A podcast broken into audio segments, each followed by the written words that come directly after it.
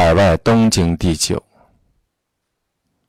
介丘，这里有一玉、青马、柿肉、杨李树、甘祖树、甘华草，各种果实在此生长。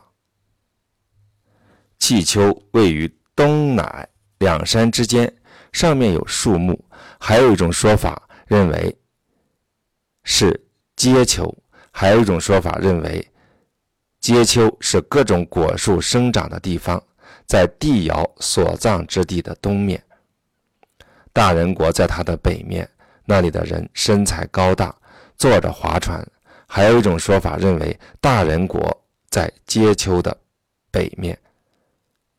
奢比施在它的北面，那里的人都长着野兽的身子，人的面孔，大大的耳朵，耳朵穿挂着两条青蛇。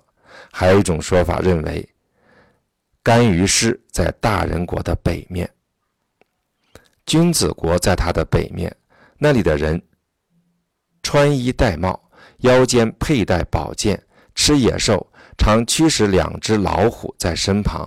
君子国的人人为人谦让，不喜欢争斗。君子国有一种熏华草。早晨开花，傍晚凋谢。还有一种说法认为，君子国在甘于师的北面，红红国在它的北面。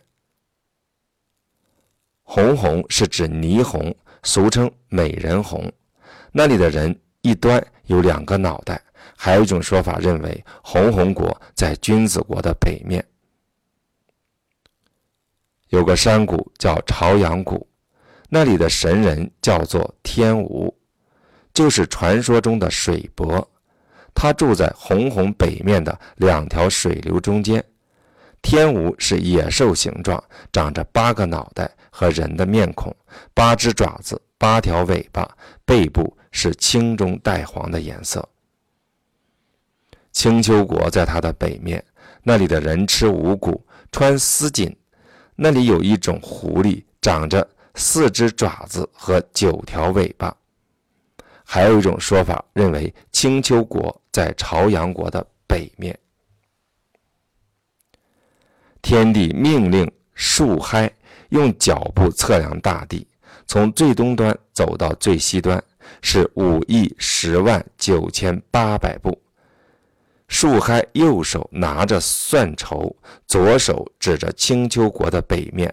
还有一种说法认为是大禹命令树海测量大地，还有一种说法认为测量结果为五亿十万九千八百步。黑齿国在它的北面，那里的人牙齿漆黑，吃稻米也吞吃蛇，有一条红蛇和一条青蛇围绕在他们身旁。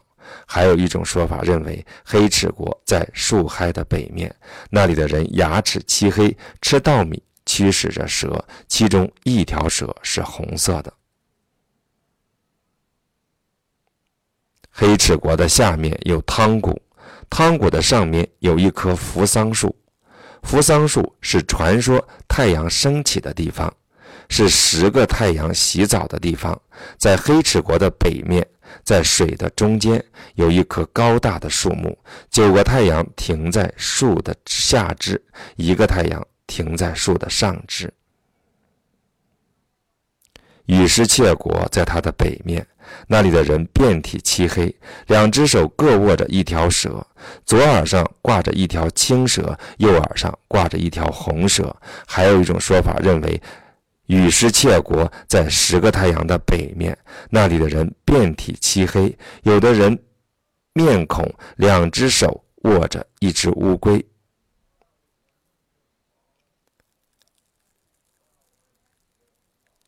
玄古国在它的北面，那里的人大腿是黑色的，穿鱼皮制成的衣服，吃鸥鸟蛋，使唤着身边的两只鸟。还有一种说法认为，玄古国在羽狮切国的北面，毛民国在它的北面，那里的人全身长满毛发。